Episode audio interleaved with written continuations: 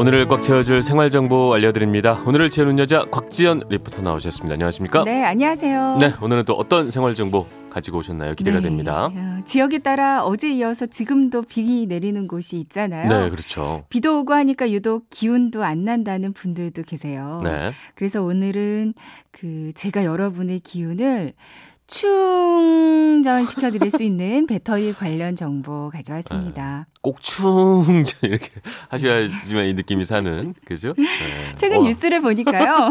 스마트폰 교체 주기가 좀 길어졌다고 그래요? 예, 그런 얘기 많이 들었습니다. 그러게요. 워낙 고가다 보니까 크게 고장나지 않는다면 바꾸지 않는 분들이 많아졌다고 하던데요. 네. 근데 스마트폰을 오래 쓰려면 배터리도 함께 오래 쓰셔야 되잖아요. 그렇죠. 한국과학기술기획평가원에 따르면 배터리를 오래 쓰려면 평소에 안 쓰는 기능을 꺼둬서 쓸데없는 배터리 소모를 줄이는 게 좋다고 합니다. 네. 그러니까 와이파이, 블루투스, 또 많은 전력 소비를 하는 GPS 기능을 꺼두고요. 그리고 어, 실시간으로 업데이트 유도하는 어플들도 많이 음, 있잖아요. 맞아요. 이런 기능들도 차단하는 게 좋습니다. 그리고 진동보다는 벨 소리가 배터리 소모는 더 적습니다. 오, 요거 어, 새롭네요. 그러니까요. 아, 진동보다는 벨소리가 배터리 소모가 적다. 네. 아, 배터리를 충전하는 요령도 있다고요? 네.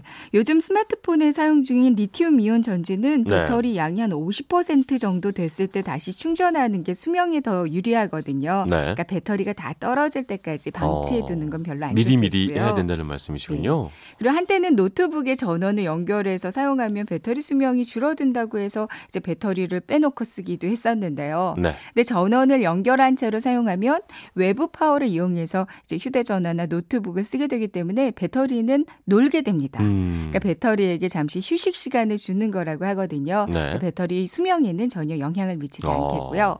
그러니까 충전할 여건이 되면 바로바로 바로 충전. 충전을 하시고요. 네. 전원을 꽂은 채 사용하는 것도 괜찮습니다. 어. 자주 충전한다고 해서 배터리 수명이 짧아지진 않대요. 네.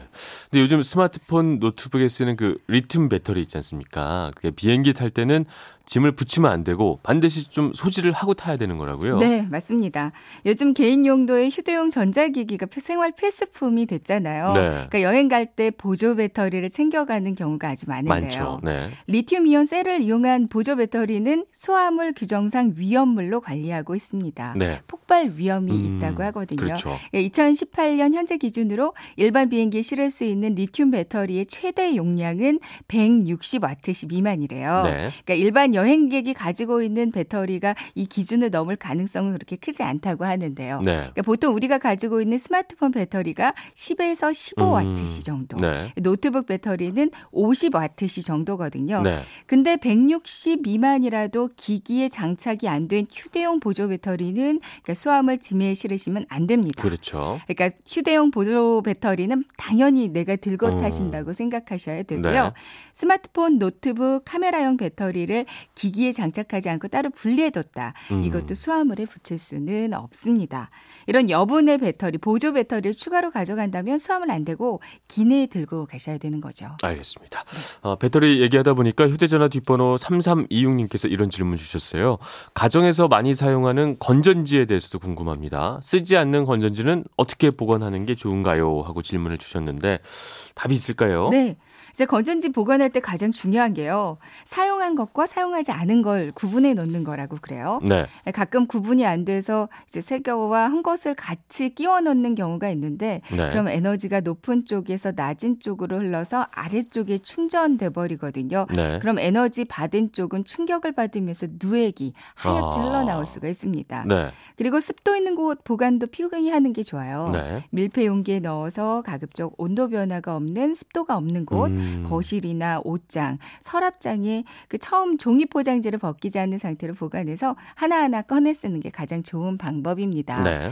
그리고 이제 한 가지 팁을 더 드리면 건전지가 좀 가격 차가 심한 편이잖아요. 그 되게 고민돼요. 마트에 가보면 너무 어떤 거는 비싸고 어떤 그쵸? 건 반대로 너무 싸서 이게 성능에 차이가 음. 있는 건가. 근데 가격 대비 성능 차이가 많은 편은 아니라고 그래요. 아, 예. 그래서 한국 소비자원 전문가분들은 살 때 아예 좀 저렴한 걸 사서 쓴다고 합니다. 아, 전문가들이요? 네, 물어보니까 그렇게 네. 얘기해 주시더라고요. 어, 이거 좋은 좋은. 팁이라고요. 네. 그러니까 한두 개씩 파는 것과 다량 묶음으로 되어 있는 것 엄청 차이. 가격 차이가 많이 나거든요. 네. 건전지 소모가 많은 가정에서는 다량 구매가 훨씬 합리적이겠고요. 아니면 아예 충전용 건전지를 쓰는 것도 음. 괜찮겠습니다.